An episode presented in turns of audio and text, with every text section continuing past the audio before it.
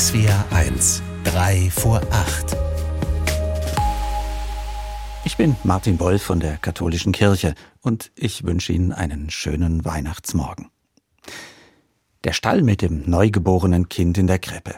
Daneben Maria und Josef. Draußen auf den Feldern die Hirten, die Wache bei den Tieren halten. Und über der ganzen Szene die himmlischen Chöre, die vom Frieden auf Erden singen. Die Geschichten der Weihnachtsnacht sind voll von herzerwärmenden Bildern und großen Gefühlen. Randvoll zudem mit der Sehnsucht so vieler Menschen nach Frieden, Glück und Harmonie.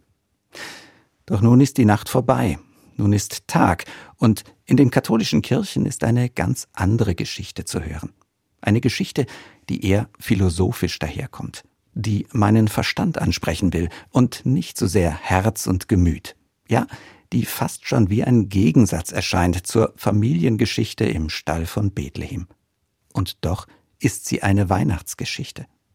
Denn die ersten Verse des Johannesevangeliums erzählen davon, dass Gottes Wort in die Welt gekommen ist. Sie erzählen davon, dass dieses Gotteswort Fleisch geworden ist in einem Menschen und dass es unter uns gewohnt hat. Im Griechischen steht dafür das Wort Logos. Das wird zwar meistens mit Wort übersetzt, Tatsächlich aber bedeutet es viel mehr. Gott selbst, so will dieser Weihnachtstext damit sagen, ist in die Welt gekommen.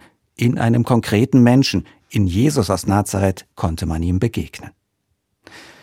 Diese beiden so grundverschiedenen Weihnachtsgeschichten habe ich lange nur sehr schwer zusammenbekommen.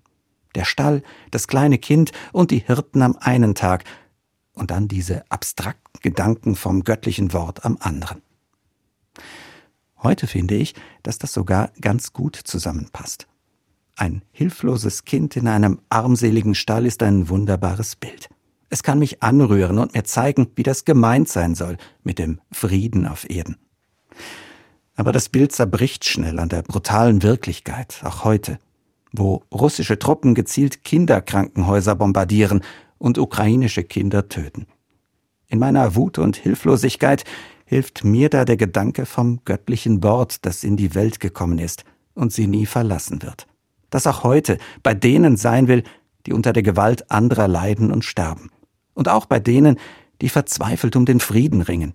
In der Ukraine, in Israel und anderswo. Wenn Kinder dort wieder unbeschwert und ohne Angst leben und aufwachsen können, dann hätte sich der tiefere Sinn von Weihnachten erfüllt. Martin Wolf aus Kaiserslautern, Katholische Kirche.